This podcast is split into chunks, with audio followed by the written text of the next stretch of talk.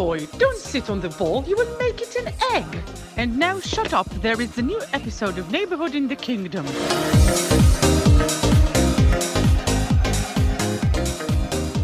ברוכים הבאים לשכונה בממלכה, פודקאסט הפרמייר ליג החדש של ישראל. בלי פרשנים, בלי כתבים, רק אוהדים של קבוצות הפרמייר ליג השונות בליגה. באמת, שרק בליגה הזאת יכול לקרות כל כך הרבה בשבוע האחרון. זה פשוט בלתי נתפס. משחקי ליגה, משחקי גביע, משחקי השלמה, אירופה, ניצחונות, מהפכים, טירוף אחד גדול, ובשביל זה, כל זה, אנחנו פה. נציג לכם קודם כל את הפאנל שלנו להיום. תגידו שלום קודם כל לסגי למן, אוהד טוטנהאם, מה קורה? היה אתמול מעניין. היה עדיף לא לראות את צ'לסי ארסנל. היה עדיף לא לראות את זה באמת, אבל בסדר. בסדר, יש על מה לדבר, כמו שדיברנו קודם, גם הגעת טעון. נגיד גם שלום לאילן בן דוד, אוהד ווסטהאם, מה קורה? שלום, אנחנו קוראים בעניינים. הרבה זמן לא היית פה. כן, האמת שכן, אבל אתה יודע, הצלחות באירופה, אוהדי הצלחות פתאום יוצאים מאחורים. זה מה שאני אוהב לשמוע. עוד אוהד הצלחות, דניאל חיים עובד ליברפול ומגיש פודקאסט הפנטזי פרמייר ליג, מופיעים בספק, מה קורה? מה העניינים? חג שמח. חג שמח, איך אתה אחרי יונייטד? האמת שלפני שראיתי את ההרכבים, אז זה מה שכולם ציפו. חשבנו שזה כאילו גם עוד יונייטד. 4-5.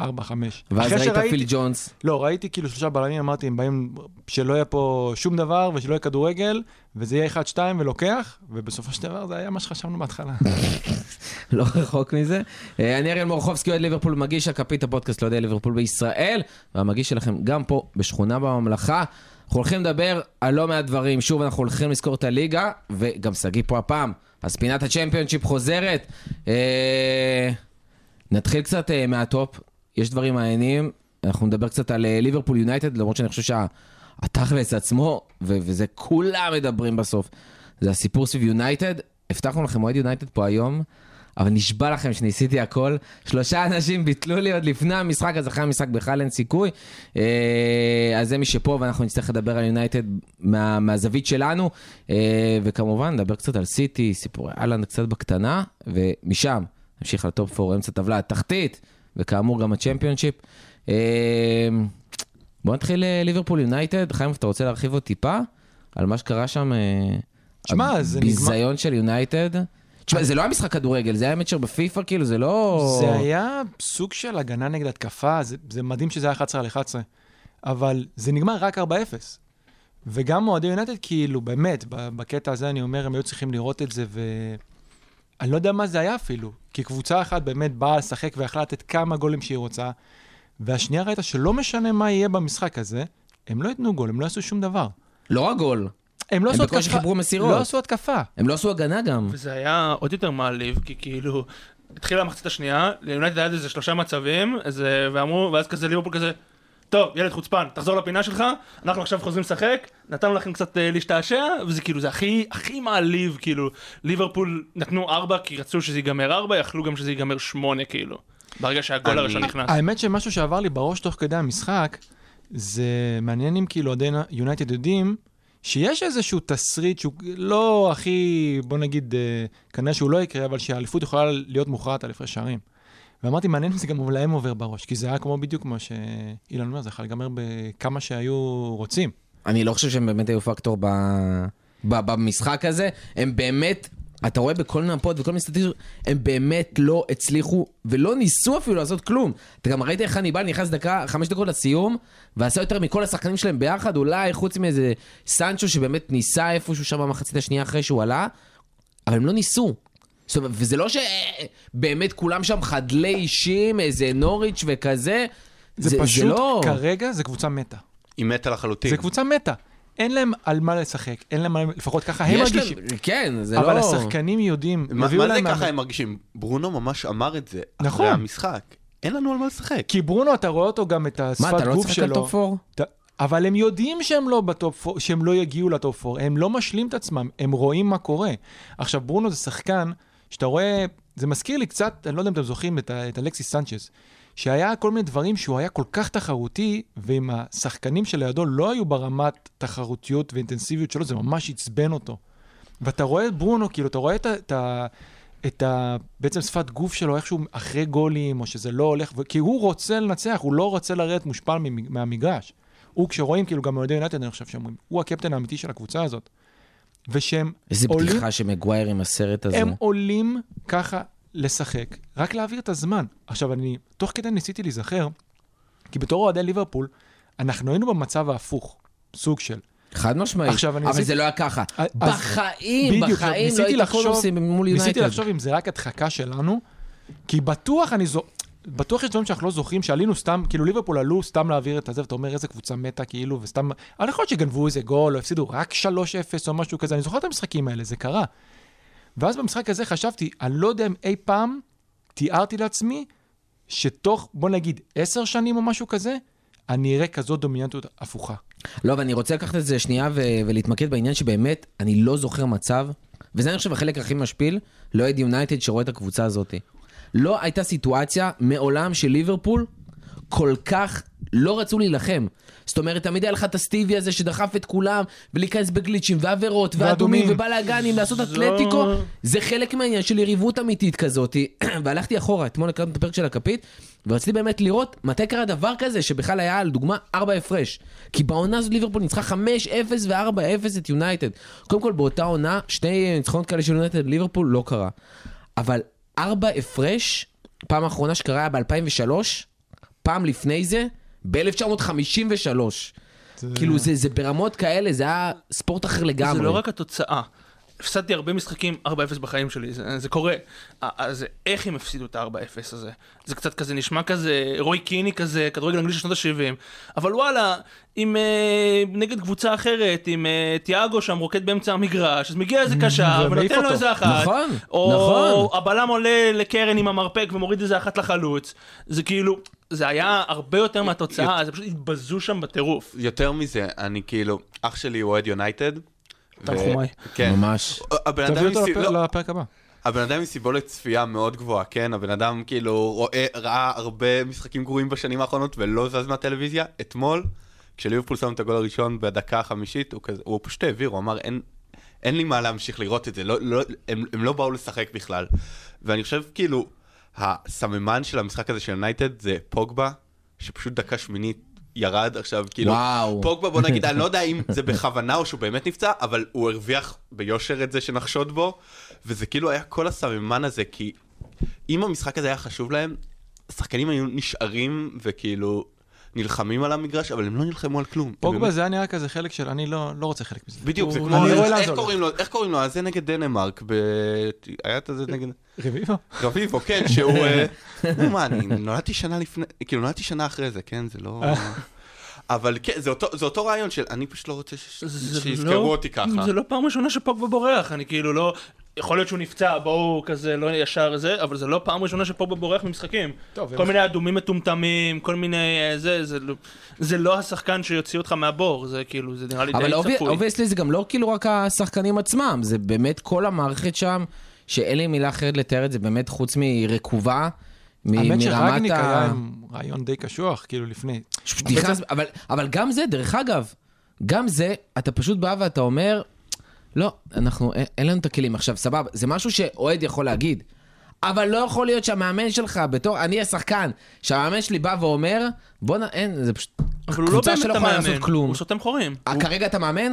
כרגע זה הג'וב שלך, אתה אחראי כרגע, אתה מנהיג, ככה אתה צריך להתנהל, לא יכול להיות שאתה בא, ופותח, כאילו, דברים הזויים. גם הסיפור שבועדים התלוננו על זה שפתאום הוציאו, שמטיץ' בכלל הוציא הודעה שהוא עוזב בסוף העונה, ואומרים לו, למה עכשיו? כאילו, כל אחר הזה, עכשיו, אף אחד לא באמת אכפת ממטיץ', אבל זה כאילו כל הדברים הקטנים האלה כל הזמן. אין שם שום דבר שמחזיק את המערכת, כלומר, מי שרוצים שיחזיק את המערכת, נמצא כרגע בעיה. אין מערכת.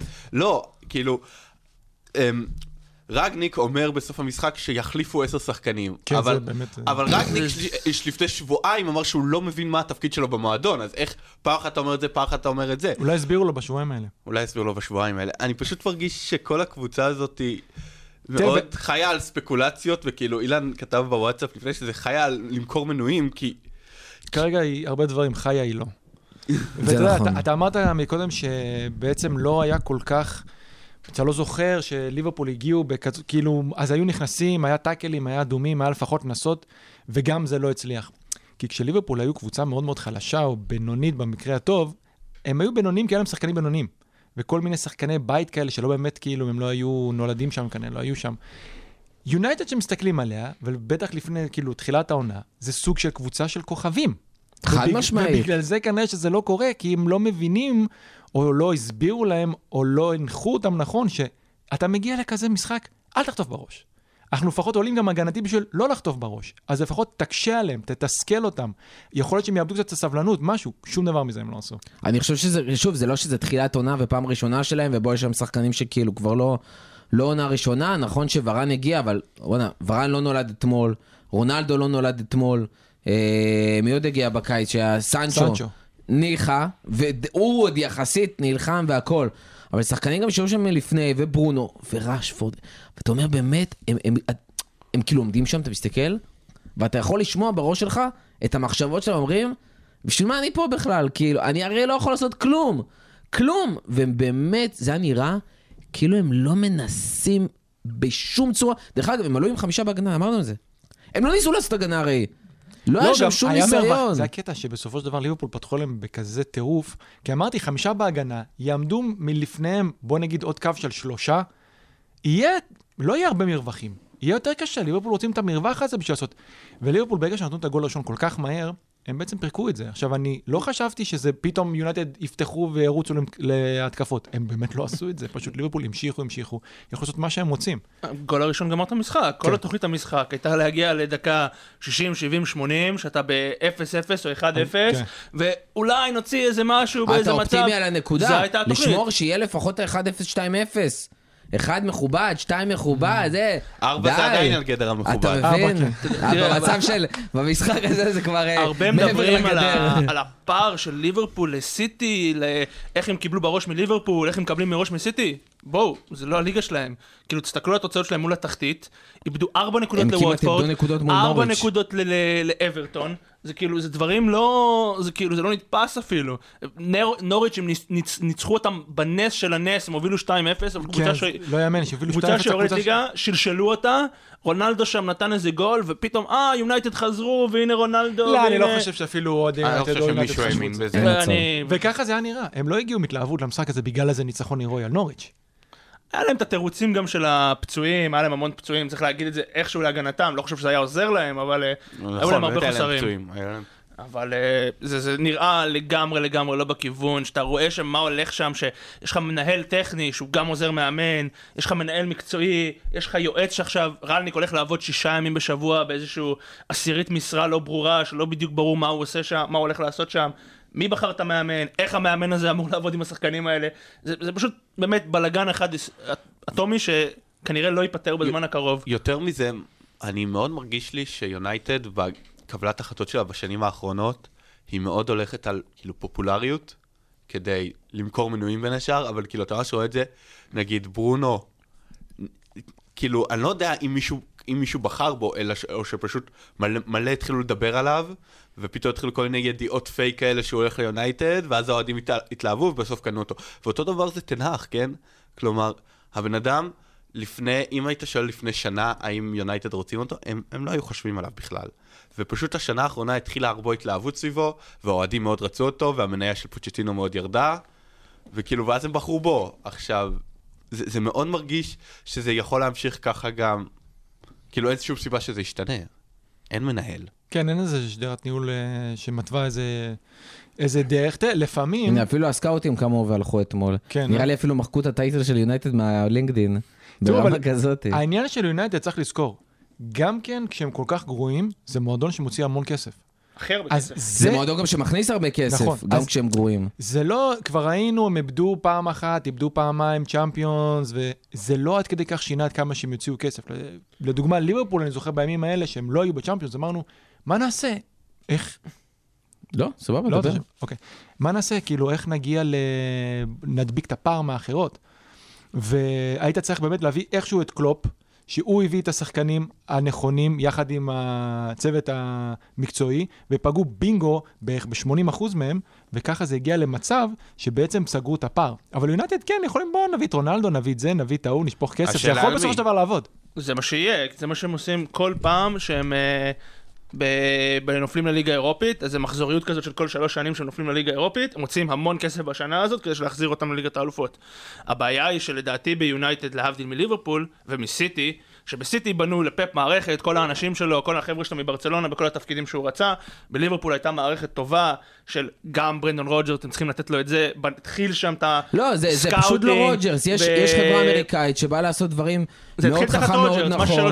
יש שם מנכ"ל שבאמת מכניס ספונסרים והכל, כמו שיונייטד ידעו לעשות שנים. אבל גם עם קלופ היו מקרים שהוא התאבד על שחקנים, והנהלה אמרה לו, לא, אתה מביא את זה ולא את זה. סלח, זה הדוגמה הכי טובה. קרה, ביונייטד אין את זה. אין את המערכת, אין את המעטפת, אין את האנשים, האיש מקצוע שיבוא ויגיד לתנח, תשמע, קשרים אחוריים, יש לך בפרמייר ליג 2, 3, 4, 5, אלה הכי טובים, תיקח אותם. אין לו את זה. בדיוק. הדבר היחידי שאני אומר זה שהרבה פעמים כסף יכול לעשות קיצור דרך. לא, ברור, כסף יכול לעשות קיצור דרך, אבל הוא צריך... ואם יפגעו בטעות. כסף רק עם מערכת עושה קיצור דרך. תראה את אברטון, תראה את אסטון וילה, תראה את מנצ'סטר יונייטד. כל הליגה, וואי, כמות הקבוצות בליגה שהוציאו כל כך הרבה כסף, ברייטון, כל הסיפור גם, כמה ש... כאילו יש... אתה חייב לדעת לעבוד דרך אגב, כל הסיפור עם תנח. אני מבין באמת הרצון, ואני מתבאס שתנח מגיע ליונייטד, כי הוא מאמן, תותח גם אם הוא עשה רק בליגה הולנדית. אבל זה לא מאמן שמתאים לחומר השחקנים שביונייטד, אולי באמת יומיים אומרים, הולכים לאיזה ריבילד שלם, שחקני נוער, שחקנים שמתאימים לתנח. זה לא יקרה הרי. זה לא יקרה. הרי בסוף עדיין יהיה לו את כל הסנצ'ו והרונלדו והפוגבה, כי זה יונייטד. וזה מה שאוהבים רוצים. אז פוגבה לא יהיה שחקן אחר כמו פוגבה. דיברנו על זה, אני חושב. איך אפשר שחקים שחקנים כאלה סבינה? פתאום חוזה חדש. כמו שאתה אומר, התחיל כבר הספין של נעלבתי מהקהל, ששרק לי בוז, בגלל זה אני הולך. יכול להיות שמה שאתה אומר זה ממש נכון, והם כאילו עושים את ההחלטות רק לפי פופולריות, ועכשיו זה לא פופולרי. בדיוק, אני באמת חושב שזה העניין. כי קודם היה לא פופולרי לתת לו ללכת בחינם. נכון. אוקיי, אז עכשיו יכול להיות, אבל אתה יודע, פוגבה זה באמת הסימן או הסמל של יונייטד הזאת, זה פוגבה. ממש ככה. ממש. אחד הפלופים הכי גדולים לדעתי בתולדות יונייטד בכלל, שהביאו אותו בכל כך הרבה כסף, וזה לא שהוא לא יודע שחקר. והשקיעו כל כך הרבה על שכר, לאורך שנים, וחוזים חדשים. והעניין הוא, הבעיה של פוגבה, פעם ב-5/10 משחקים, הוא כאילו נותן משחק מעולה. זה כמו התחילת עונה, שהוא נתן 3 בישולים במשחק. 4 בישולים. אבל כן, הוא מביא משחק אחד, דיברנו כזה על בן, מביא משחק אחד פעם בכזה, והוא לא באמת רוצה, לא יודע, זה נראה כאילו זה לא כזה מעניין אותו. אגב, אני ממש מתנצל בפני עוד היונייטד, אם היה פלופ יותר גדול שכאילו שכחתי, אבל... בטח פורלן ו... לא, אתה לא יכול להשוות, אבל תראה, זה כס, בנו את הקבוצה וכל מנהלה, וחיכו, והוא יחזור מפציעה, וניתן לו חוזה חדש, ונביא עוד שחקנים טובים לידו. לא, הקטע, הוא כאילו אמרו, יביאו שחקנים טובים לידו. ואז הביאו את ברונו שעשה את כל מה שציפו שפוגבה יעשה, בלי להתלונן, בלי להאשים את כולם. כאילו, הוא פשוט בן אדם... אני באמת לא בטוח שברונו לא היה כאילו איזשהו פגיעה כזה בטעות. זה היה פגיעה בטעות, זה חד משמעית היה בטעות. וזה פגיעה מטורפת, תחשבו שנייה, אתם זוכרים איך נראתה יונייטד לפני שברונו הגיע? מישהו זוכר? כן, כן, אני זוכר. כן, זה היה נורא. זה היה נורא. ופתאום הוא יחיה את כל הקבוצה הזאת, הוא באמת שחקן טופ, טופ. הוא יחיה את מרסיאל. כן, מרסיאל סיים 17 שערים בעונה, זה מטורף. מה היה שקבוצה מפגרת, בפנטזי אנשים החזיקו 3 התקפה של יונייטד, זה היה לא נורמלי, גרינווד ורשפורד ומרסיאל וכולם שבאמת חיו ושיחקו והיה טירוף וזה, איפה זה ואיפה היום? אתה יודע, אחד בכלל בסביליה, אחד, אתה יודע, סוג של פילנטרופ או לא יודע מה, ויש את ברונו שעדיין כן שומר עליו. ואחד הרביץ לחברה שלו. כן, חבר. אחד לא איתנו, מה שנקרא. לא, זה באמת סיפור הזוי, ובאמת אלוהים יודע מה יהיה עם יונייטד, נראה באמת מה יהיה עם תנח. גם שאלה איך הם סיימו את הליגה הזאת. אני אומר אמיתי, אם הם סיימים בקונפרנס, וזה כאילו, כל הכוכבים מסתדרים לכיוון הזה שהם סיימו בקונפרנס, אני חושב שזה שיא השפלה כבר של יונייטד בעונה הזאת. כן, זה החלום שהם יסיימו בקונפרנס. מקום שישי לנו מוביל? ליגה אירופית. אני חושב שהם סיימו מקום שישי. אבל אתם יודעים שיש כל מיני, ובגלל זה גם אילן פה, יש תסריט שיכול להיות 9 קבוצות שנה הבאה. 9 קבוצות באירופה, אז מקום 7 הולך לקונפרנס, או 8 אפילו, משהו כזה. לא. לא. יש תסריט מסוים שמקום 8 הולך לקונפרנס. רגע, לסטר לוקחים קונפרנס, הם מקבלים מקום באירופית? כן. עם ווסטאם, אנחנו לא מדבר, רק השבוע נפל לי הסמון, ווסטאם מרחק 3 משחקים מהצ'אמפיונס. רוצה לשמוע משהו יותר מטורף? מטורף. ג'ון לונסטארם, אגדת הפנטזי, 3 משחקים לזכות בליגה האירופית. שזה כאילו די מרשים. כאילו שחקן שהיה קיים רק אצל שחקני פנטזי, 3 משחקים לזכות בליגה האירופית. ורנג'רס הוא משחק, נכון? כן. אז גם רנג'רס הוא 3 משחקים. כן. אבל באמת, שמע, ליגה האירופית השנה, כאילו, שמות מגניבים אחד ולייפציג, אבל כאילו... לא, באמת, רגע, אמרנו, סיטי, ליברפול, צ'לסי, זה השלוש שהבטיחו, ארסנל, טוטנהאם, ככה או ככה, כנראה איפשהו באירופה. כן, 4-5 יסיימו לדעתי. משם, וסטהאם ולסטר יכולות להגיע, זה כבר 7. שוב, אני לא יודע, אנחנו נראה הרבה כנראה תנודות במקומות כזה 7 ומטה, כי יונייטד עכשיו צריכים לפגוש את ארסנל ואז צ'לסי. אתם רואים אותם מוצאים משהו? לא יודע, לא רואה, הם נראים לא מעוניינים, למרות שאיך שאתמול ראינו את ארסנל וצ'לסי משחקות הגנה, אז בכלל זה יכול להיות עוד משהו, אבל אני לא רואה את, כמו שדיברנו עכשיו, גם וסטהאם, גם לסטר. הליגה כרגע לא מעניינת אותם. יש להם משהו הרבה יותר חשוב. אז כן, הם ינסו איכשהו להגיע למשהו אירופאי דרך הליגה, אבל יש להם באמת 3 משחקים מתואר אירופאי, שהם לא יודעים מתי זה יחזור. ממש. ובמקרה של וסטהאם זה לא רק תואר, זה צ'אמפיונס, שזה בכלל כאילו קיצור דרך מטורף. אז בוא נגיד שיונייטד יכולים גם ליפול למקום 6-7, זה לא דמיוני שבסופו של דבר הם יהיו בקונפרנס. כי כרגע באמת הם נראים כמו שהם לא יכולים לנצח משחק אחד. לא אמרו על בעיה שיהיו 5 קבוצות בצ'אמפיונס. לא, היה כבר. היה כבר לא, 17-18, יונייטד זכו באירופית וסיימו מקום 5.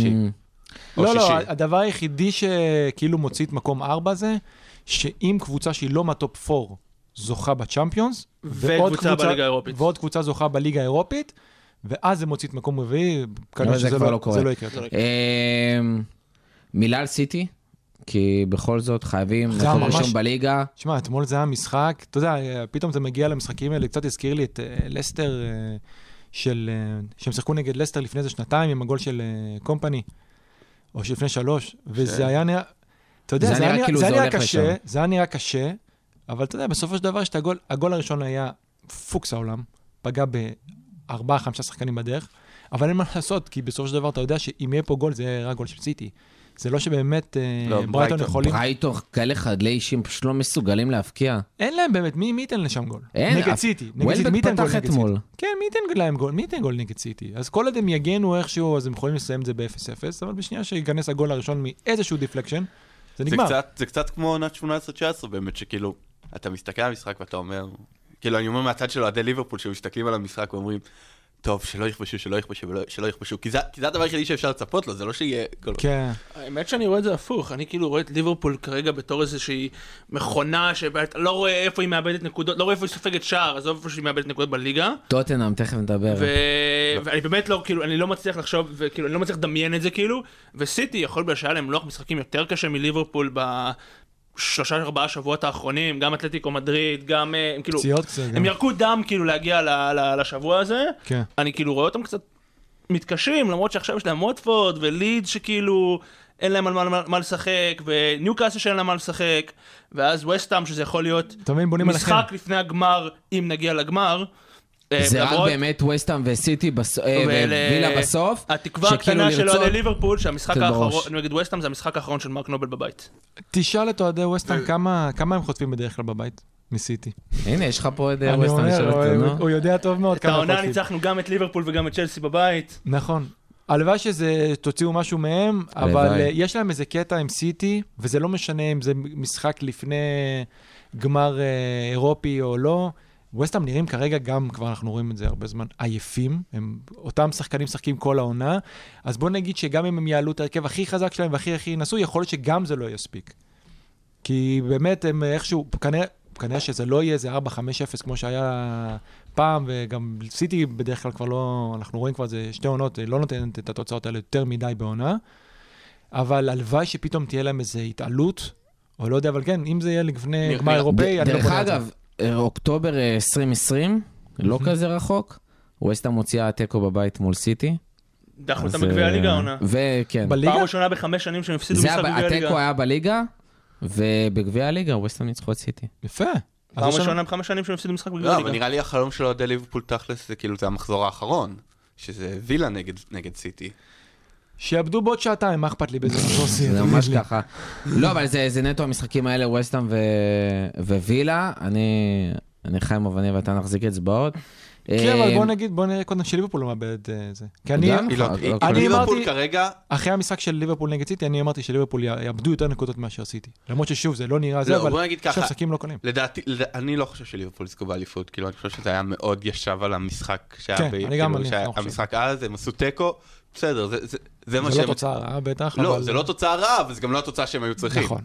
כלומר, אבל אני לא חושב, כאילו, ליברפול היו עליהם, כאילו, כזה תחילת אמצע עונה, כזה נובמבר, דצמבר, היה להם תקופה לא משהו, ואז כאילו באמת סיטי פתחו את הפער, אבל עכשיו ליברפול מאוד כזה תפסו קצב, והם מגיעים, הם בשיא הפורמה שלהם כרגע, לדעתי. כן, והאמת שגם מה שאילן אמר, זה נראה כאילו זה יושב לסיטי קצת בראש. אתמול במחצית הראשונה זה היה נראה ככה, שהם יודעים כאילו, ליברפול כבר בדקה, אולי כנראה 15-20 כבר היו עושים פה גול, למרות שליברפול לא ניצחו את ברייטון בבית. אבל כאילו בפורמה הזאת ליברפול כבר היו איכשהו שמים את המשחק to bed כמו שאומרים, ואנחנו עוד איכשהו קצת מתקשים, נראה שזה איפשהו יושב להם בראש, כי סיטי כרגע, ראינו את זה נגד אתלטיקו, הם נראים פגיעים. תשמע, הרבה תלוי גם מה יקרה מול ריאל, ראינו איך הם היו אתלטיקו וזה, אז לבוא לליץ בבית, אחרי ריאל שליץ כבר לא אכפת להם, והם כאילו יבואו לעשות בלגן, או ניו קאסל אחרי, זה... למרות שריאל עושים קמפיין מדהים בליגת האלופות, ריאל מדריד, מספיק שליברפול ינצחו אותם 2-3-0 במשחק הראשון, והם יוכלו לבוא הרבה יותר רגועים למשחק השני, ולעשות כמו שמסו נגד בנפיקה, של רוטציות ולנוח עניינים, וסיטי יכולה להיות מול ריאל, עוד פעם כמעט לתקומדית, לירוק דם ולא בטוח לעבור בכלל, אז זה גם נכנס פה ל... גם ריאל בניגוד לויה ריאל, כשריאל אתה מוביל ניצחת 2-0 במשחק הראשון, אתה לא, כאילו זה לא נגמר. כן, וגם... גם מול ויה ריאל אני לא יודע כמה זה נגמר, אבל... שוב, זה גם, זה באמת קבוצה מצ'אפים שונים, כאילו, זה קצת אחרת בסכנת המשחק גם. אבל סיטי יצאו את הדיווחים שהלנד ככל הנראה, ואני אומר ככל הנראה, סגור בסיטי לעונה הבאה. זה לא מפתיע. כן, זה כבר לא מפתיע אותי בכלל, אני ראיתי זה בחודשים מגיע. אם זה שאבא שלו שיחק שם, לא? כן. כן, אבל... זה הקטע כאילו שהם שיחקו נגד סיטי. אני לא חושב שזה באמת האישו, כמו העניין של... אבל אני חושב שהוא רצה לבוא... שכר תחרותיות. אני חושב שהוא רצה לבוא לאנגליה. אוקיי, שחקן ברמה הזאת, אני חושב שהוא רצה לבוא לאנגליה, הוא מבין כאילו שהוא צריך... למרות שכל העיתונאים כל הזמן, לא, הוא רוצה ספרד, שזה כאילו... לא, עניין של סוכן, בוא, ראיולה. אם מישהו היה מציע לו פי 3 כסף בספרד, אז הוא היה הולך, אבל זה לא המקרה. נכון. וגם היה, יש את הקטע, לדעתי, הוא רוצה להיות באנגליה, שהם שיחקו נגד סיטי, יראו אותו כאילו, שהם עולים למגרש, והוא אמר לאחד החברים שם בדורטמונד, תראה איזה יופי וזה, וכבר...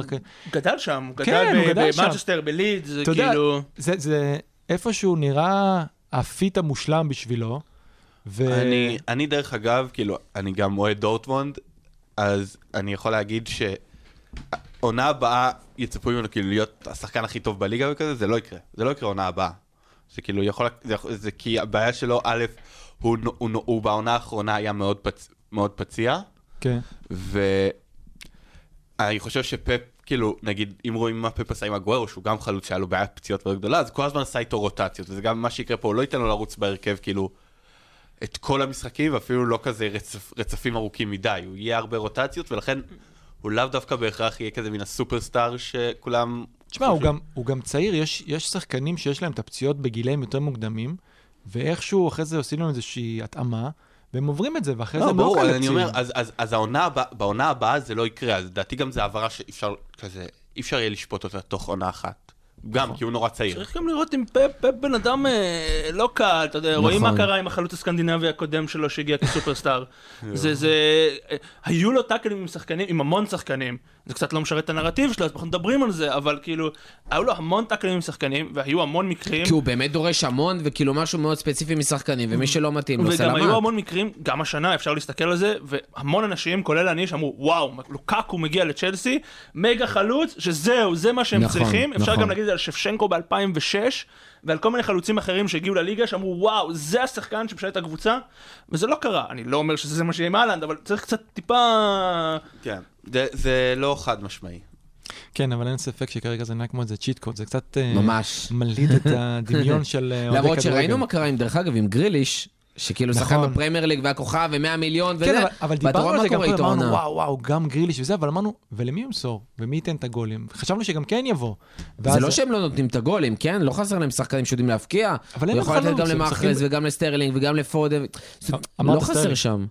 אמרת סטרלינג. רוצה לדעת כמה סטרלינג הפקיע או לא? 11. זה, המספרים של סטרלינג, זה עדות לגדולה של פפ. נכון, הוא לא טוב. באמת, בעיניי. המספרים של סטרלינג, וזה שהוא נותן כל כך הרבה גולים, זה פשוט עדות לגדולה של פפ, כי בסופו של דבר אנחנו יודעים בדיוק מה זה סטרלינג, אנחנו יודעים איזה שחקן יחסית מוגבל, הוא פשוט מאוד מאוד מאוד ממושמע, ובגלל זה גם פפ מאוד אוהב אותו. בסדר, זה כן, זה התאמה לקבוצה בסוף. אפרופו יונייטד, התאמה של שחקנים לקבוצה, וזה, פה יש לך התאמה של שחקן לקבוצה, וזה סופר משמעותי, ושוב, אהלנד, אני חושב באמת, אין קבוצה שהוא יותר תפור אליה, וקבוצה שתפורה אליו מבחינת היכולות שלו ומבחינת הזה. שאלה שוב, איך הוא יתמודד פיזית בפרמייר ליג? לא, פיזית לא נראה לי שחסר לו, אבל פציעות כן. לא פיזית כוח וזה, אבל פתאום שיש עליך... למשוך עונה מאוד ארוכה. תשמע, אם אתה נפצע ככה, ובליגה גרמנית, ויש לך הרבה יותר חופש, את הריצות שהוא עושה בגרמניה, הוא לא יוכל לעשות באנגליה. כל הדוסונים וכאלה יתחילו לשלוח לו מרפקים, ויתחילו להיכנס לגליצ'ים ודברים כאלה. זה אינטנסיביות שהיא אחרת לגמרי, זה קצב אחר לגמרי. ייקח לו זמן, לא אומר שהוא לא יכול. אבל ייקח זמן, והשאלה באמת איך הוא יתמודד עם זה. ואלוהים גדול. ובתור רועד ליברפול, דרך אגב, זה לא מפחיד אותי, כמו שזה מדליק אותי, כי אני חושב שזה, כמו הריבות הזאת, זה רק מושך אותך למעלה. אז זה יהיה מעניין. נמשיך הלאה. דיברנו קצת על המאבקי הטופ 4 וכאלה. דיברנו על ברייטון, על החדליישים שלא מצליחים להפקיע. לא הצליחו להפקיע מול נוריץ', והצליחו להפקיע מול לנצח את טוטנהאם. וגם את ארסנל. וגם את ארסנל, ותשמע, זה פשוט עזוי, זה כאילו לא נגמר, כל פעם מדברים על הטופ 4 הזה, שאף אחד לא רוצה את הטופ 4, אבל זה כאילו מה נהיה דיפרסיה, אף אחד לא מצליח כס לפורמה. זה לא אף אחד לא רוצה את הטופ 4, אלא כאילו, המחשבה, אם קבוצה רוצה, היא מנצחת, זה לא נכון, כאילו, הקבוצות, גם טוטנהאם וגם ארסנל, ארסנל מדברים על זה יותר, טוטנהאם עשתה רכשים טובים בינואר, מדברים על זה פחות, יש לה בעיות מבחינת עומק בסגל, לטוטנהאם יש כרגע רוטציית קשרים של שני קשרים, אוקיי? שהם שניהם פותחים כל משחק, ואם אחד מהם לא פותח, אז זה מה שהיה מול ברייטון, אוקיי? טוטנהאם הפסידה. כאילו, יש את הויבjerg ואת בנטנקור, וזהו, אי אפשר יותר מזה. חוץ מזה, נפצע לנו דוירטי. זאת אומרת שאין לנו אף ווינגבק, אין לנו אף ווינגבק נורמלי בסגל. כאילו, כל הכבוד לאמרסון ורגילון וססניון, הם לא מספקים את הסחורה בכלל. מאמין שעוד טוטנהאם ככה דברו על דוק. אז כאילו, וחוץ זה קונטר רץ בערך עם אותו הרכב, כל משחק. זה הרכב שהוא סומך עליו, זה הרכב שהוא מאמין בו. אז היה 4 ניצחונות רצופים, שזה גם אחרי תקופה של ניצחון הפסד, ניצחון הפסד, ניצחון הפסד. עכשיו הגיע המשחק הזה נגד ברייטון, שגם צריך להגיד, קונטה היה חולה קורונה, כאילו את הבדיקה השלילית ממש לפני המשחק, כאילו לא ברור כמה זה משפיע, אבל אני מאוד מקווה שכאילו... שבשבת הבאה יש משחק נגד ברנדפורד, ששם טוטנהאם חייבת, כאילו, בעיניי חוץ יש את השבוע ההוא במאי, שיש לנו ליברפול ואז ארסנל, חוץ מזה ברנדפורד זה כנראה המשחק הכי טריקי שם, כי הם בתקופה טובה, ולמרות שהם כאילו סיימו את העונה, זה עדיין, זה כאילו זה משחק בית מול הקהל, אתה לא רוצה לחטוף בראש סתם. אז אני באמת, בעיניי כאילו מה שיהיה ביום שבת זה כאילו מאוד מאוד מאוד בשבת, כי דווקא מה 12 במאי זה טוטנהאם מול ארסנל, זה המשחק שבסוף סוגר. לא ברור, אני אומר חוץ יש שבוע אחד, אוקיי, שבשבת יש לנו את ליברפול באיינפילד. אני באמת, אני לא יודע מה קונטי יגיד לשחקנים, בראש שלי זה אמורה להיות כזה, תחטפו את השלוש שלכם ובואו נמשיך הלאה. בתור את ליברפול ממש לא, ממש לא.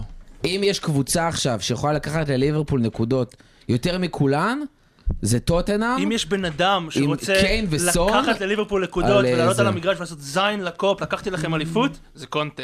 זה סוג האיש, הוא חי מהדברים האלה. אני לא חושב שזה הקטע. אני כן חושב שזה הקטע. הוא רוצה לנצח, והוא אחר רוצה לנצח, וזה הכי לגיטימי. אני חושב שכל המאמנים בסוף במקום הזה, וספורטאים והכל, אבל עזוב, הוא כמו מוריניו קצת, הוא מונע מהמצ'אפ, לבוא ולהיות פיזיים ולשלוח את קיין וסון, ועכשיו גם קולוסבסקי קדימה בקו גבוה של ליברפול משחקת. סון תמיד נותן משהו נגד ליברפול, זה באמת, זה בול המצ'אפ הזה, זה כמו של ליברפול, ואז דיברנו על את הסיפורים ביירן, לא ביירן, ואטלטיקו, וזה כמו שאטלטיקו קבוע, קבוצה של ליברפול לא רוצים לקבל, לא משנה מה, ועדיף קבל קבוצה כמו ביירן, אותו דבר פה. אני באמת לא חושב שניקח נקודות. כאילו, יכול להיות שזה לא יהיה 3-0, זה יהיה 1-0. תראה, ליברפול פבוריטים לנצח את המשחק הזה, כן? אנחנו לא נגיד משהו שהוא לא. אבל זה כן משחק שקצת מדאיג אותו עדי ליברפול. לא, רגע, בוא תיקח את ליברפול בבית, כשיש קהל, אוקיי? ניקח את התקופה, את מה שהיה שם בקורונה החוצה. כשיש קהל, הם לא מפסידים שם כבר כמה, 5 שנים, כאילו... אבל טקו זה הפסד בשלב הזה. אז גם וטקו בשביל טוטנהאם זה לא רע. אתה מבין? נכון, ברור. להוציא טקו במשחק הזה זה מדהים. אני לא חושב שזה יקרה. ובשביל ליברפול זה הפסד. אז זה משהו שמדאיג את ליברפול. חוץ מזה, והמשחק ללא ספק... דרך אגב, זה כמה ימים אחרי ויאריאל גם. המשחק הראשון או השני? המשחק השני מול ויאריאל. בסדר, המשחק השני זה פחות מעניין. כאילו, אם זה בין המשחק... תשמע, זה ויאריאל ניוקאסל, ויאריאל, ואז טוטנהאם, בסדר, אם זה היה מול המשחק הראשון עוד מילא, אבל המשחק השני, כאילו, בסדר. משחק חוץ.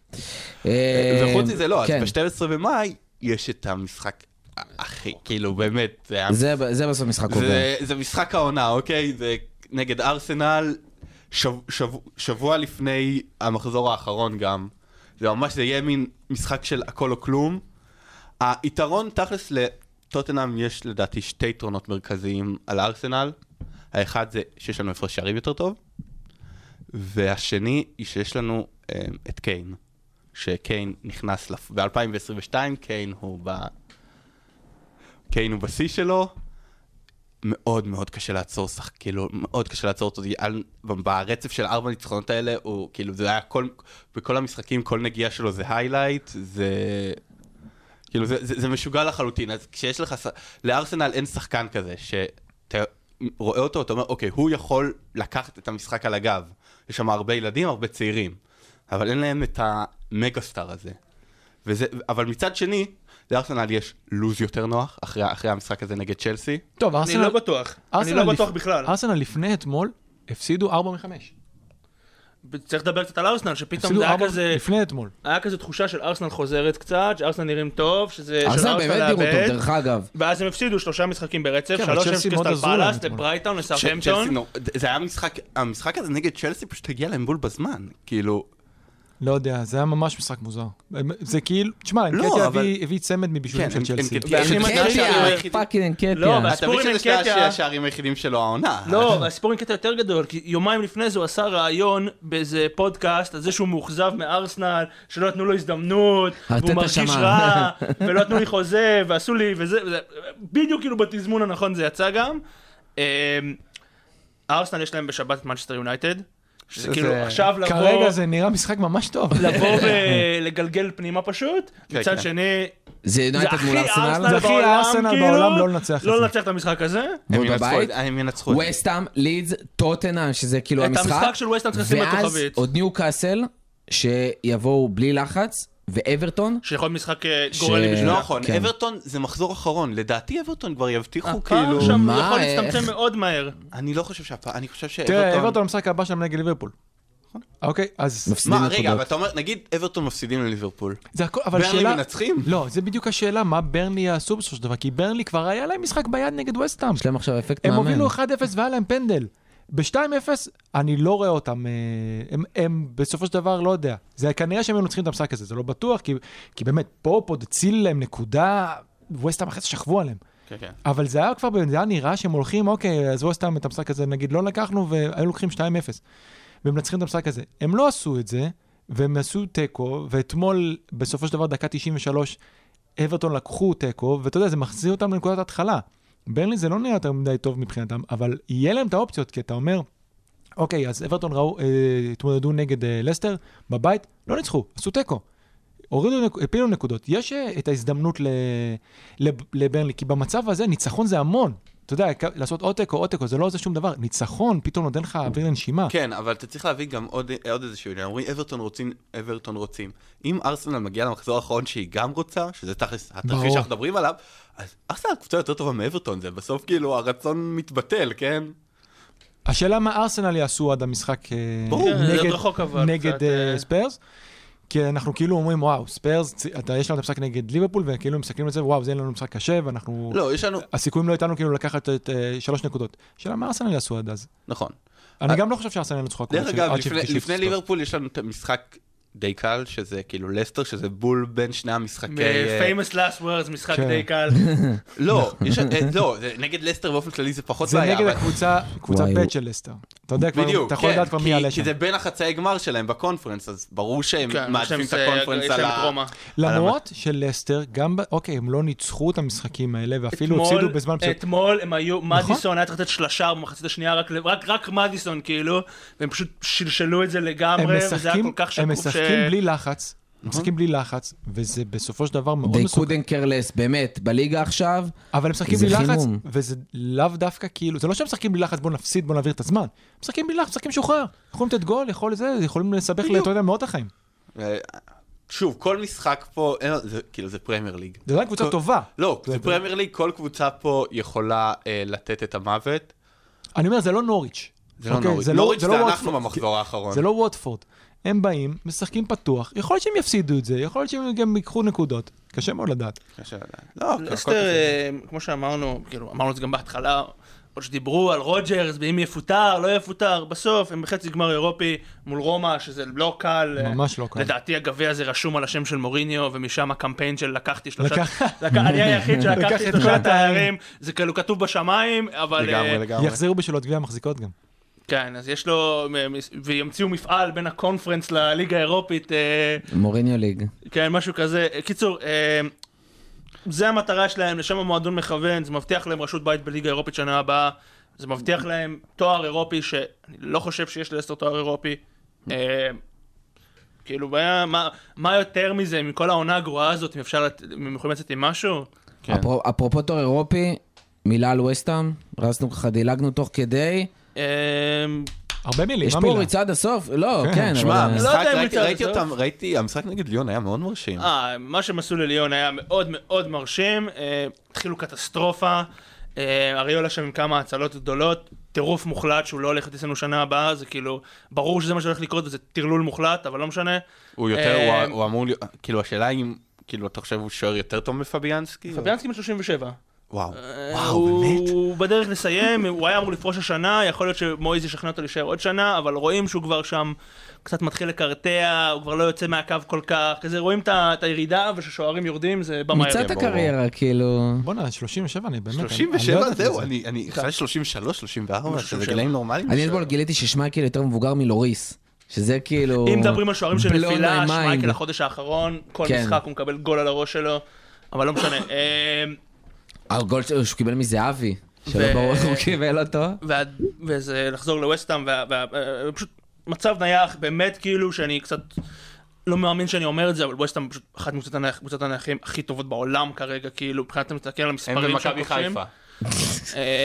אבל יש עכשיו בעיה, כל הבעלים פצועים.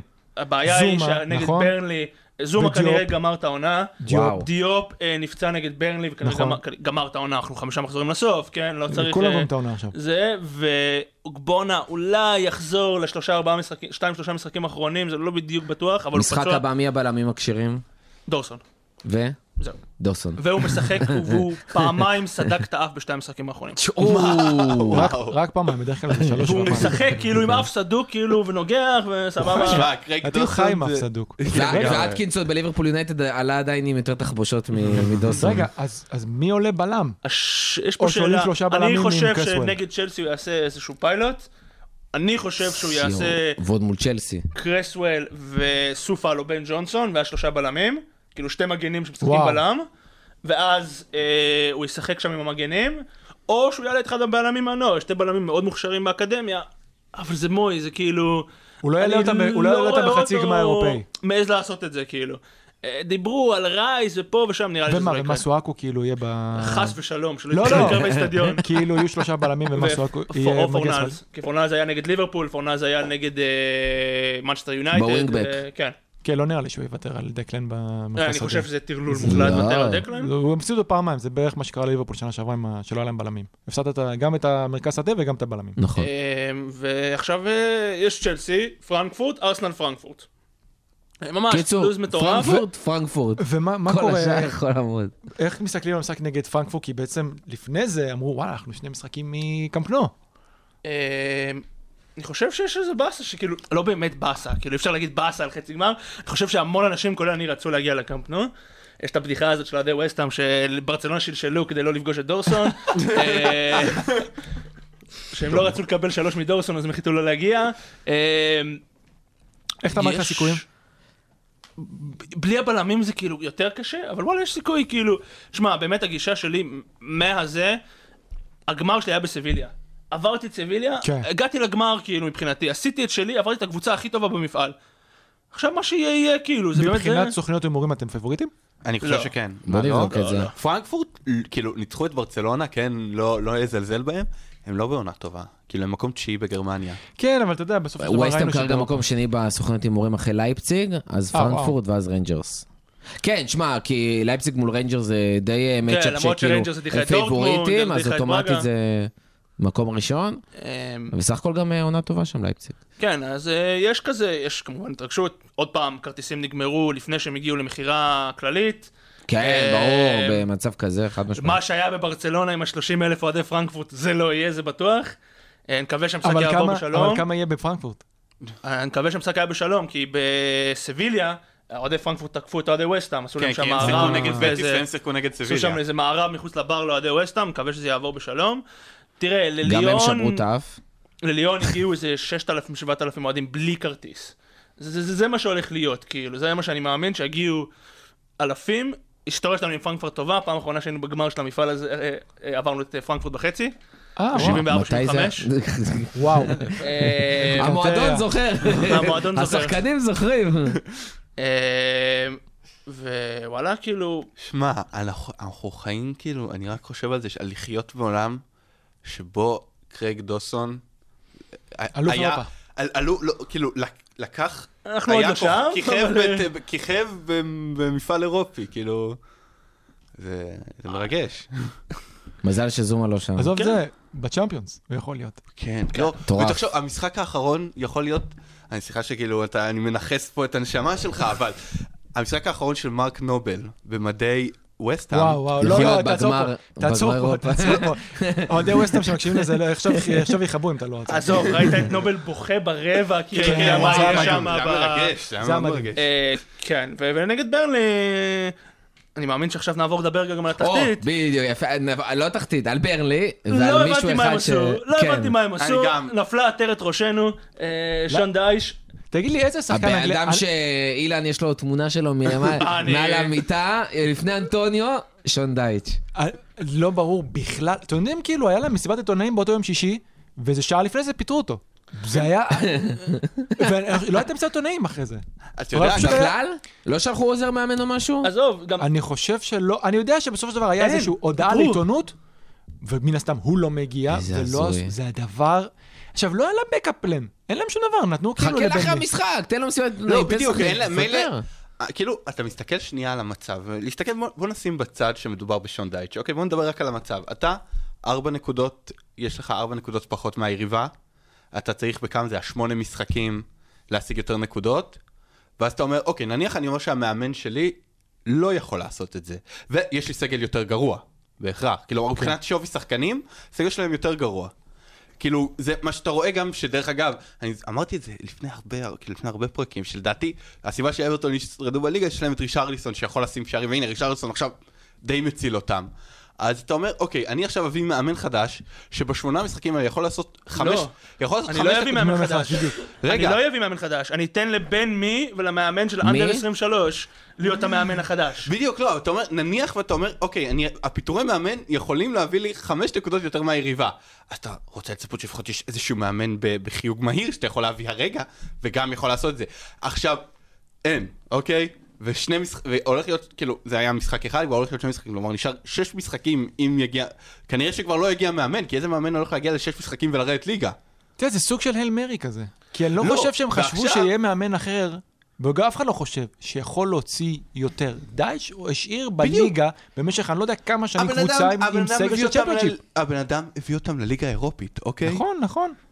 כאילו אין בן אדם שמכיר את ברנלי יותר טוב משון דייץ', הבן אדם יודע בדיוק מה הסגל הזה מסוגל, מה הוא מסוגל לעשות עם הסגל הזה, הפיטורים האלה. וחוץ לזה, אם אתה אומר, אני לא יכול, כאילו, ואז אתה אומר, אוקיי, הוא לא מציל אותי, אבל אף אחד אחרי גם לא יעשה את זה. אז תן לבן אדם את הכבוד שלו, את הכבוד, למה לצוף העונה? לפני 10 חודשים הוא קיבל חוזה ל4 שנים. בדיוק, לא, תן לו ותגידו, החלטנו ביחד, כזה משחק לפני הסיום, החלטנו ביחד כזה להיפרד בסוף העונה. כן, אבל כשזה מגיע, תראה, הם עוד לא ירדו, בוא נגיד ריאלית, או לא בוא נגיד, הם לא ירדו, דה פקטו הם עוד לא ירדו, הם עדיין נלחמים. אז כשזה עדיין נלחמים, אין סנטימנטים. רוצים שישארו בליגה וימנו אותו בחזרה לעונה הבאה. הם ראו כרגע שהם צריכים איך שעשות את זה זעזוע, שאולי, אולי, אולי, אולי יעשה משהו, כי הם אמרו, הגענו כאילו מים עד נפש, פה זה כבר לא, זה לא ימשיך איתו. זה לא שהוא הבעיה יכול להיות. הסגל צריך להבין שהם יורדים ליגה. אוקיי, ואם הם יורדים ליגה, יכול להיות שהם גם לא עולים 20 שנה.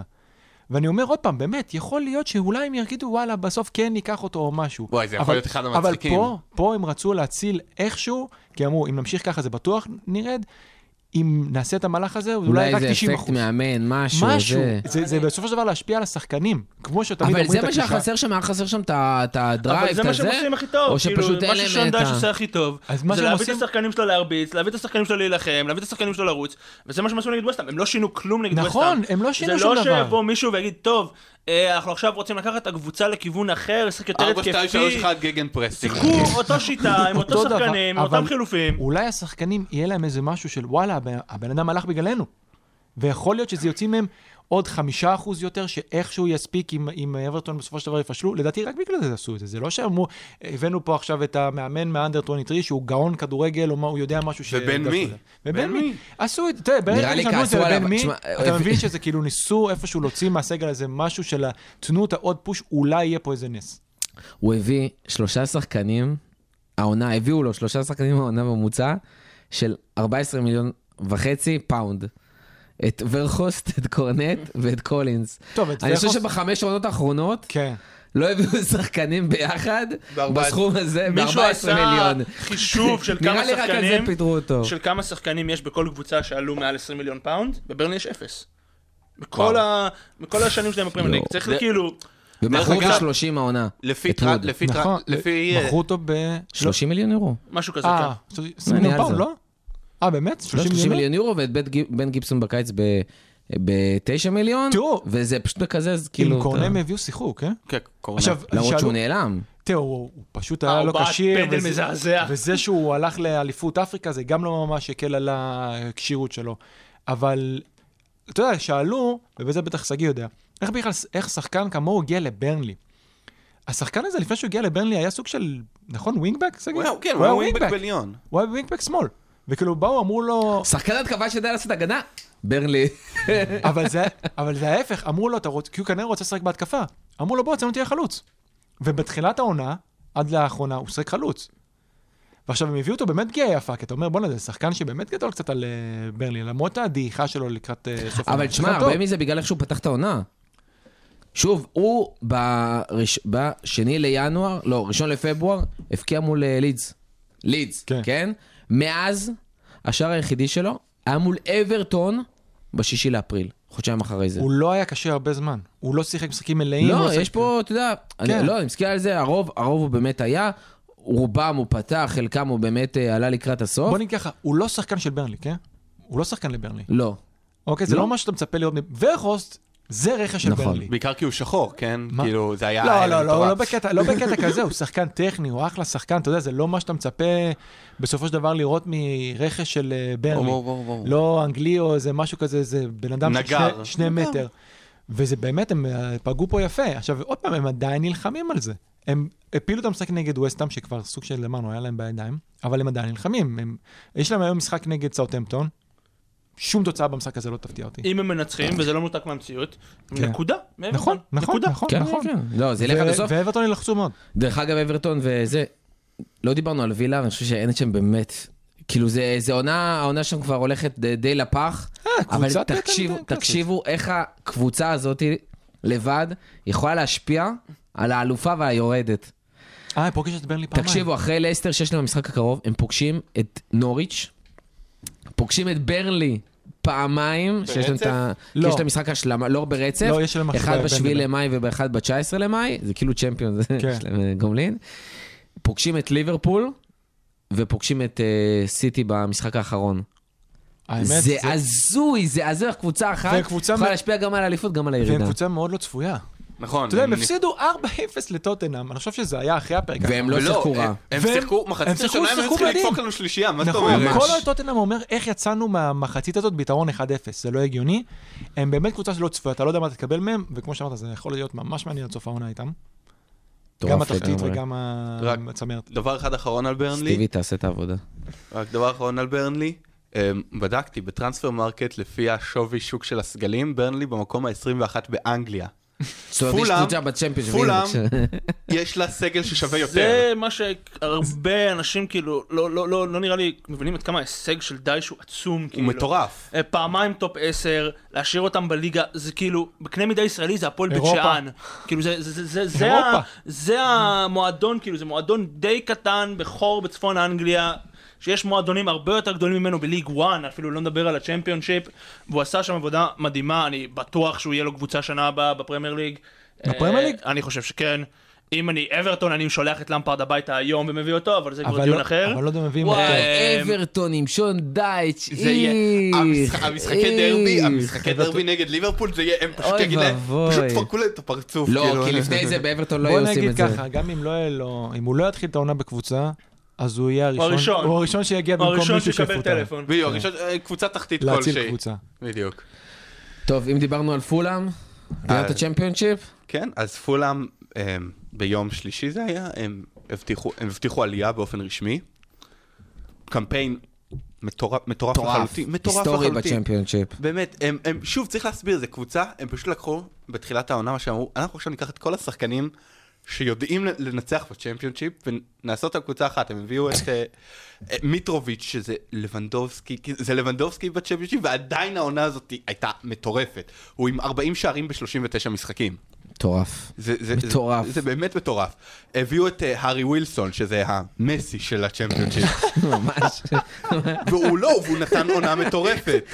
זה מצחיק, אבל זה כאילו, זה מטורף, זה לא רחוק מזה. תשמע, בעונו שלו בצ'מפיונשיפ, הוא כאילו מפציץ, והוא יודע לתת את השערים האלה, שאתה צריך גם מול קבוצות צ'מפיונשיפ. הביתות האלה מרחוק והמסיר... תשמע... בעיניי שחקן צ'מפיונשיפ קלאסי, אבל טופ צ'מפיונשיפ. כן, לא, הוא אחד הכי טובים בצ'מפיונשיפ. ואז הביאו... אז יש את קרווליו, שכאילו, שהולך לחתום בליברפול. לא, כן, הוא היה שלהם. לא, אבל כאילו פתאום גם הוא חווה איזו עונת פריצה, ונתן מלא שערים, ואז גם בהגנה הם היו טובים. כלומר, הכל שם היה שחקנים... שטובים לצ'מפיונשיפ, עונה הבאה הולך להיות להם נציג ישראלי, דיברתם על זה כבר בפרק הקודם. נכון, מנור סולומון. שזה יהיה מאוד מעניין, אני חושב שתכלס פולם... מרקו סילבה מגיע לפסח? לפסח, לסוכות הוא מגיע, זהו פסח. אז יש שתי שאלות מרכזיות בינו, האם פולם תצליח להפסיק את הנדנדה הזאת בעונה הבאה?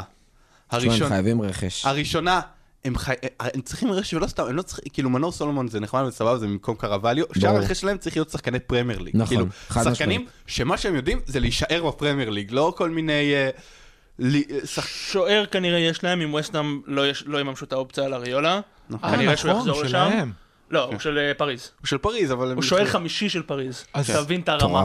אז הוא כל הזמן הוא שאל, הוא כל הזמן, לווסטהאם יש אופציה או לשלם עליו או להשאיל אותו לעוד עונה, ואז אם לא, אז הוא כנראה ילך לפולאם, וווסטהאם לא ישלמו עליו כסף, אז חבל הזמן. כן, אז לא, אבל אני צריך שחקנים באמת שיודעים לי, כאילו, אין מה לעשות, הם צריכים להגיד, הוא בלם... טרקובסקי כזה. בדיוק, טרקובסקי, אני אומר, הם שנה, כאילו, בקיץ ילכו על כל מיני ברנלי וווטפורד כזה, ויגידו, טוב, תביאו את מה שיש לכם. ווטפורד פחות טובים בלהישאר בליגה. כן, אבל ברנלי כזה דווקא זה קלאסי, טרקובסקי זה באמת רכש קלאסי להם. והדבר השני זה המאמן. מרקו סילבה, כאילו, הגיע עם סימני שאלה, כי הניסיון שלו בפרמייר ליג היה נגמר, בוא נגיד, זה נגמר בצורה מאוד רע, כאילו, הוא כמעט... תמיד התחיל טוב, תמיד מתחיל טוב. תמיד, ועכשיו הוא נתן עונה, כאילו, טובה, אבל זה בצ'מפיונשיפ. אז השאלה היא, האם עכשיו הוא באמת יודע לעשות את הקפיצת מדרגה ולהיות טוב גם בפרמייר ליג? התשובה, אני ממש לא משוכנע, זה באמת היה מאמן גרוע בפרמייר ליג. עכשיו עבר לי משהו בראש, אתה יודע, אם אברטון יורדים, אז שנה הבאה רישרלסון בפולאם. אז פעם שלישית כבר שהוא יביא אותו לקבוצה. אני אגיד לך את זה אחרת, אני לא אופתע, גם אם אברטון יורדים או לא יורדים, שרישרלסון הולך לאיזה פריז או משהו. זה כאילו תפור שם, תפור, הוא יכול להתפוצץ בפריז, והוא מתאים האופי לקבוצה הזאת, וכל המגעיל הזה ביחד. לגבי פולאם, אני אגיד לכם מה, כשאתה עובר על הסגל, אני חושב שלהרבה לפני מרקו סילבה אתה רואה משהו מאוד מובהק. זה או שיש להם שחקנים צעירים, מאוד צעירים, 20, 21, 19, כמו איזה פאביו קרווליו, שהם מוכשרים, אבל הם צעירים, חסרי ניסיון, או שאתה רואה שחקנים מאוד מבוגרים, שזה מיטרוביץ', שזה אחד הבלמים שם, עד 4. לא, מיטרוביץ' 27, לא... אז הוא מתנהג, הוא זז כמו מבוגר. הוא מאוד בוגר לגילה. יש איזה אפקט של... לא, זה כזה, הקפטן שלהם, קרני, הוא גם, זה שחקנים כאלה, שאתה אומר כאילו, ריד, שהוא גם, הוא לא מבוגר, אבל בין 27-8 שם, זה לא איזה שחקן, אתה יודע, בשיא שלו, שאתה יודע שאתה עכשיו יכול להניג ולהריץ את הקבוצה, ומיקל סריה, זה לא זה. יש שם חסר שם, באמת השחקנים, שעכשיו יביאו אותם במקרה, מאיזה קבוצה, את לא יודע, מקום 10, 11, 12, 13 בפרמייר ליג, שבמקרה מסיימים חוזה, מוכנים לתת להם שכר טוב, וזה כאילו מה שישמור אותם. אני גם חושב, אני חושב שזה... אחרת באמת, זה או זה או שון דייץ', כאילו אין אופציה אחרת. ממש, אז זה פשוט... ושוב, וגם השאלה היא, האם, כלומר, מיטרוביץ' נתן 40 שערים בצ'מפיונשיפ, גם אם הוא נותן, כאילו השאלה אם הוא נותן רבע מזה בפרמייר ליג. אבל היינו בסרט הזה, כאילו אני בלופ, אנחנו בלופ אינסופי של מיטרוביץ' מאכזב בפרמייר ליג וטוב בצ'מפיונשיפ. אבל לא, אבל עכשיו השאלה, האם מועדון מסוגל להגיד סבבה, אני יודע שמיטרוביץ' בפרמייר ליג לא שווה לי, עכשיו אני מקר אותו נגיד, אם אברטון יורדת, זה קלאסי, שהם שמים עליו איזה 30 מיליון תעלה אותנו חזרה. דרך אגב, לינגרד לפולם. זה יכול להיות קטע מעניין. טוב, שם זה גם בחינם, סתם אמרתי את רישרלסון, כי פעמיים הוא הביא אותו גם לווטפורד וגם אחרי זה... כן, לא, אני אומר, מה שאני רוצה להגיד זה, כאילו, רגע. בוא נגיד, אני חושב שרגע, אני רוצה לכוון אותך על משהו אחר. בכל עונה יש עולה אחת, כאילו שתיים שהן די נלחמות על החיים שלהם, ובסופו של דבר כנראה גם יודעות, ועולה אחת שעושה עונה מצוינת ומגיעה למקום 11-12, אפילו טופ 10 כזה. כן.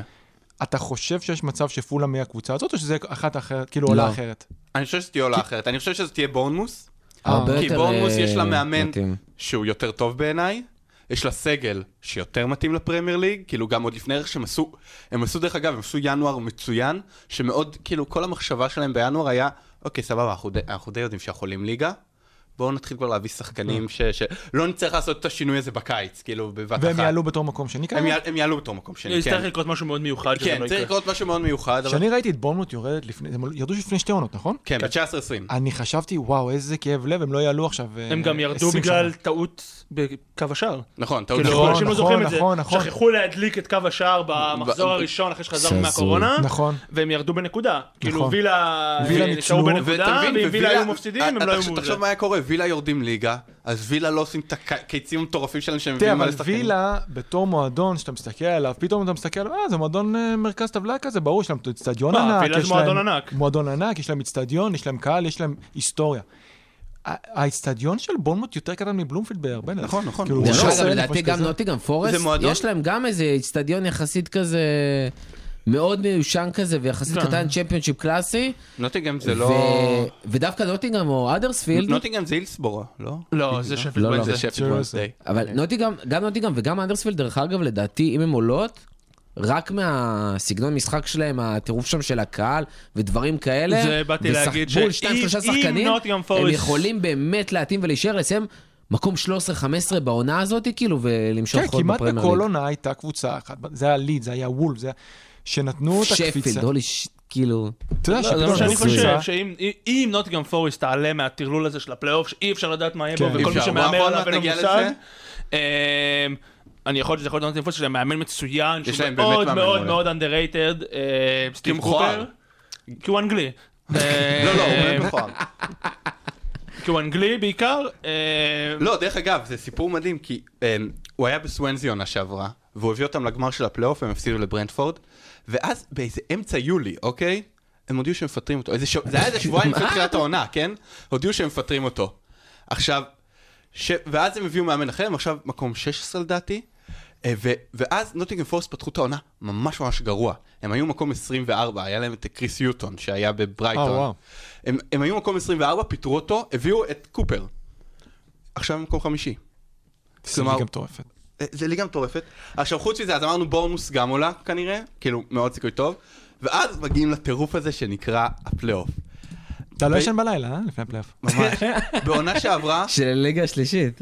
לא, בעונה שעברה, הפלוף, על דעתי הפלוף היה סגור כבר שלושה מחזורים לסיום. אנחנו שלושה מחזורים לסיום, ויש רק קבוצה אחת שאני יודע בוודאות שתהיה בפלוף, שזה האדרספילד. כלומר, היא הבטיחה את זה מתמטית. כל השאר, אז השאר זה לוטון, שזה גם, לוטון ופרמייר ליג זה כאילו, כן. זה משהו הזוי, נוטינגהאם פורסט, ושפילד יונייטד, שגם עברה כל מיני שינויים מעניינים בעונה האחרונה, אבל חוץ מזה מי שיצאת במקום השביעי, וזה נראה לי הכי מעניין, זאת מילוול. פי! וואו. עכשיו, אני חושב שכל... שתגידו לשילילן בשביל זה, אה? בדיוק, אני חושב, השאלה היא... אין קבוצה באנגליה שלא שונאת את מילוול, זה לא רק ווסטהאם. והשיר שלהם זה Nobody Like Us We Don't Care. זה בעצם, שוב, למי שלא מכיר מילוול, זה הקבוצה עם הקהל הכי גזעני ואלים באנגליה. היה סיפור שכשהם חזרו אחרי הקורונה, הם ממש שרקו בוז ממש חזק לשחקנים שקרו בערך לפני המשחק, והעירבות שלה נגד ווסטהאם זה כמובן... דרבי אלים. חומר לסרטים. כן, דרבי אלים ומגעיל. רעיון טוב, תגיד שזה למישהו. כן, אסור לסרטים.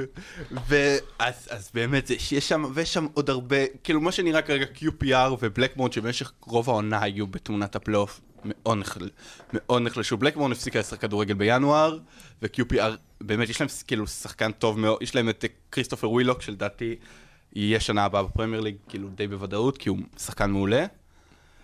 אבל זה שם. עכשיו בואו נרד שנייה לתחתית של השם של שיר. רגע, אני רק רוצה להגיע, אני יודע שאתה רוצה להגיע לדרבי שם וזה. מילה אני חייב להגיד רק על שפילד, כי דיברת על השינוי שהם עברו. זה קטע, כי הם אשכרה לא עשו העברה אחת בכסף לתוך המועדון בקיץ האחרון. היה להם אשכרה רק השלות, והם הכניסו מזה שהם מכרו את רמסדל, אבל רק השלות מי? וולפס, את גיבס ווייט שהם הביאו, שלדעתי בינואר הוא הגיע, כי לדעתי הוא שחק בחצי ראשון של העונה. עוד שחקן מבילה יחסית צעיר, בן דייביס, חיימוב. כן, כן, כן. בן דייביס בשפילד שם בעלם. ורובין אולסן מרומא. כן, שהיה גם... והם היו בתחילת עונה מזעזעת. הם הביאו את תנות, איך קוראים לו? יוקנוביץ'. כן. שהיה במכבי תל אביב, היה בווטפורד, היה בפולאם. הם לא הצליח, הם פיתרו אותו, האוהדים נורא כעסו, הם טענו שהוא לא קיבל מספיק גיבוי, ואז הם הביאו את העוזר מאמן, הם פשוט נתנו לו חוזה ל4 שנים, כמאמן ראשי, הקינג בוטום, והם כאילו, והוא שיפר, זה שם מושלם, והוא שיפר אותם בצורה מטורפת מאז, אני באופן אישי... זה סלאביש, אבל שם את כל היסודות. כל היסודות. אני באופן אישי לא רוצה שהם יעלו ליגה, פשוט כי נורא משעמם הקבוצות נדדה. כאילו רבק, ראיתי אותם... לא, גם אין סיכוי שהם הצליחו באמת בפרמייר ליג לתחזק, זה לא הרמה, אבל ממש בפלייאוף, תשמע, אחרי עונה כזאת, להיות כאילו רגע מהפלייאוף זה מדהים. בואו נדבר אז באמת על דרבי, ש... סיפור טרגי, מאוד טרגי. כאילו, זה מועדון עצום ואיש עסקים רשע, שפשוט החליט להמר במועדון שלם, וברגע שהוא הפסיד את האימור, במקום להישאר שם ולספוג את ההפסדים, הוא כאילו פשוט שלח אותו לאדמיניסטריישן, וכאילו... והם קיבלו מינוס 21 נקודות לעונה, והם ירדו 3 מחזורים לסיום. וואו. זה, וויין רוני עשה שם, היה להם גם בין העברות כמובן, הם הביאו, העברה היחידה שלהם בקיץ, תקן אותי אם אני טועה, זה פילג'ק ילקה בעברה חופשית. שהוא גם הלך בינואר. שגם הלך בינואר, כן? ופילג'ק ילקה בין 39, כאילו משהו כזה. דיברנו על פביאנסקי, שתביא. ודרך אגב, אז וויין רוני באמת, כאילו, מאוד, כאילו, גם יש איזה מין רצון שלנו כאוהדים לראות שחקני עבר כמאמנים מצליחים. אז הוא יותר מוגע מרוני. כן, כן, כן. אבל הוא נראה. אבל הוא נראה. אז יש לנו הרבה רצון לראות שחקני העבר כמאמנים מצליחים, אבל באמת העבודה שלו שם הייתה מאוד מאוד טובה, הוא גם מבחינת, הוא כאילו סוג של ניהל שם את המועדון, הוא גרם לזה שאף שחקן לא יימכר בינואר, למרות שזה היה מאוד הגיוני שזה משהו שצריך לעשות כדי לשמור על כספים. זה יכול לעלות להם בעוד הורדת נקודות. וזה יכול לרדת להם, אבל הוא אמר לא, אני רוצה ללכת, ונגיד שהוא קיבל הצעה מאברטון, הוא אמר, אני אמרתי לא, כי אני לא יכול להגיד לשחקנים שלי, אתם צריכים להישאר פה ולהילחם, ואני אברח ברגע שאני יכול. יהיה לו עוד צ'אנס. ודרך אגב, אחרי הירידה, הוא יצא עם כל השחקנים, הם יצאו לדבר עם האוהדים, והוא אמר להם, אני כאילו... כל עוד המועדון הזה נשאר קיים, כלומר, שזה ממש לא בטוח, כי יש להם, כמה זמן יש להם... יש שם סיפורים, יש שם חובות של לפחות 40 מיליון פאונד, חובות שאי אפשר למחוק בפירוק. כן. מיסים, לשחקנים, לארסנל, לרנג'רס, חייבים שם כסף לכל העולם, ויש להם 5 שחקנים, לא בבוגרים, במועדון לעונה הבאה. בדיוק. כאילו גם באנדר 23, כולל האנדר 23, יש להם 5 שחקנים חתומים לעונה הבאה. כרגע הם לא יכולים להשתים שחקנים. אבל וויין רוני אמר, אם המועדון הזה נשאר קיים עונה הבאה, אני נשאר פה. זה מטורף. אני הורד אתכם לליגה השלישית, ואני בונה את המועדון הזה מחדש. ואני חושב שזה מאוד ראוי להערכה, כי אנחנו רואים כמה מאמנים מפחדים, כאילו, כמה מאמנים צעירים מפחדים... פרנק למפרט. בדיוק, פרנק למפרט זה הדוגמה הקלאסית, כמה מפחדים שיהיה להם את המדבקה הזאת של כישלון עליהם. כן, אבל הירידה הזאת היא ירידה שאתה לא יכול להגיד זה המאמן, אתה לא יכול להגיד זה השחקנים. בדיוק, אבל דווקא, תחשוב מה זה למאמן. אבל לא, זה הקריירה שלו, תשמע, זה וויין רוני, הוא יכול לבוא ולהגיד, שמו, עם כל הכבוד ואהבה נתתי את הכל, אני רוצה לעבור למקום הבא. כן, אני רוצה לעבור למקום הבא. רוצה לפתוח את הקריירה שלי כמו שצריך. קבוצה נורמלית זה, וזה לגיטימי לגמרי. דרך אגב, אני כל הזמן אוהב להגביל את זה למקומות עבודה רגילים שהם לא כדורגל. בכל מקום עבודה אחר כזה היית אומר, שמו, סורי, וזה מתפטר, קם, הולך למקום אחר, ממשיך לבוא ולהישאר כשזה חורבות. בדיוק. זה הזיה, זה מועדון ש... רגע מלהתפרק לחלוטין. כרגע יש רוכש אמריקאי שהוא בתהליכים לקנות אותם. לא מייקה יש לי. אם זה לא יעבור, אז כנראה הולכים לבית משפט, ומשם מייקה יש לי מחכה. דרך אגב, גם אם יבוא מישהו יקנה, ויש שם בתכלס ברמת הנכסים 5 שחקנים, מה זה? לך תביא עכשיו, לך תבנה סגל, זה מטורף. רוני דיבר על 40 שחקנים שהוא צריך כדי לפתוח את עונה הבאה. כמועדון, לא כקבוצת בוגרים, כמועדון, 40 שחקנים. מה שמעת בקשר לרוני ומקומות עבודה, אני שמעתי משהו על זה, אני חושב שאמר את זה או קרגר או נבל לפני כמה זמן. שהיום, בניגוד בוא נגיד שנות ה-90 כזה, אתה רואה פחות שחקנים שהם טופ-טופ, שהולכים לאימון, כי הם לא צריכים את זה. אתה יודע, הם יזכרו אותם בתור שחקנים מאוד מאוד טובים, בשביל מה הם צריכים להתלכלך ולעשות עוד איזה. והסיבה היא שהיום השחקנים קבלים כל כך הרבה כסף, שהם יכולים באמת לא לעשות את זה, הם יכולים לעשות משהו אחר, לעשות מה שהם רוצים. אתה מבין? אז גם רוני, זה לא שהוא חייב את המשכורת מאברטון. לא, זה לא חייב את המשכורת, אבל... לא, ברור שהוא כן רוצה. אבל יכול להיות שהוא מנסה איכשהו... הוא אומר, אני צעיר. הוא צעיר מרונלדו. נכון? הוא אומר, אני יכול עוד לעשות פה איזה משהו, לנסות... אתה יודע, זה מאוד, כמו שאתה אומר, זה מאוד מאוד ראוי להערכה, כי הדבר הכי קל בעולם היה להגיד, טוב, חבר'ה, תשמעו, זה לא אשמתי. בואו, רוני עדיין, אשכרה יותר צעיר מרונלדו. כן, הוא 36. זה לא הבלגן שלי, יש לי פה הצעה מפרמייר ליג, שגם כן, בואו נגיד, אתה יודע, זה לא שזה קבוצת מרכז טבלה, בואו נעשה איזה משהו ביחד, זה גם להציל מירידה. ובאמת זה יפה מאוד שהוא עושה את זה, יהיה לו את הזמן שלו, אם לא מספיק טוב, הוא יכול להגיע גם לפרמייר ליג ולקבוצות יותר טובות אפילו אולי. גם למד מאנשים שהיו טיפה לפניו, מכל הטרנד הזה של מאמנים מרגשים, של כאילו סולשר ופירלו ולמפרד, וכאילו כל מיני מאמנים ש... איפה עומר, פירלו. כל מיני מאמנים שלא עשו מספיק כדי לקבל את המועדונים האלה, והוא אומר, לא, מאמני טופ. אני לא רוצה את זה, אני כאילו, תן לי לבנות את עצמי, לאט לאט, לבטח את עצמי בדרבי, והאמת שגם לתדמית שלו, זה עושה שירות מדהים, כל נאום שלו, כל רעיון שלו מופת. תחשוב לעומת התדמית שלו בתור שחקן, שהיה מין ילד חר כזה שלא אכפת לו מאף אחד, והפך להיות... אבל כן יש להם את הקטע של הוא עשה מספיק כסף בקריירה, ועוד יכול, אז הוא לא חייב לעשות את הכסף, שיכול לעשות כסף גדול גם בפרמייר ליג בתור מאמן, זה יכול לחכות עם זה עוד שנה, שנתיים, הרבה לא היו עושים את זה, לא מחכים לזה, אבל הוא יכול, זה יפה באמת כשהוא עושה את זה. וחוץ מזה תכלס המאבק ירידה, כאילו בצ'מפיונשיפ די גמור. חוץ מפיטר ברו זה די... פיטר ברו עוד איכשהו. אבל כן, אבל זה הם וברנסלי, שזה גם סיפור קצת... טרגי, לא, הם היו, עונה שעברה הם היו בפלייאוף. אבל זה הצ'מפיונשיפ, אין, אתה לא יכול. זה ליגה על שפל, אתה תמקם... בסדר, גם ברנסלי, כאילו, זה לא, זה גם לא מועדון, כאילו, ענק, ש... אבל בסדר, זה הסיפור, וחוץ מזה, סתם סיפור, אם נרד טיפה למטה, אז פורסט גרין רוברס, שהיא הקבוצה הטבעונית הראשונה בעולם, הם עולים ליגה. מה זה קבוצה טבעונית? כן, קבוצה טבעונית, אצטדיון אקולוגי, אין אוכל... כל השחקנים כאילו רק טבעונים? כל האוכל במזנון טבעוני, הכל אקולוגי. הם בליגה השלישית. האוטובוס חשמלי, האצטדיון בנוי מעץ, מה שאתה רוצה. אוהדי חוץ נוהגים להזכיר תחפושות של נקניקיות ולהגיע למשחקים שלהם כדי להצבן אותם. וואו, דבר מדהים לסיים את הפרק. משהו אחרון, חברים, שאנחנו מסיימים. יאללה, אז תודה רבה לכל מי שהיה איתנו עד הסוף, אנחנו מקווים שנהנתם, אנחנו נהנינו פה בטירוף. תודה רבה, סגי, תודה רבה, אילן, תודה רבה, חיימו, ועד הפעם הבאה, תהנו מהליגה הטובה בעולם.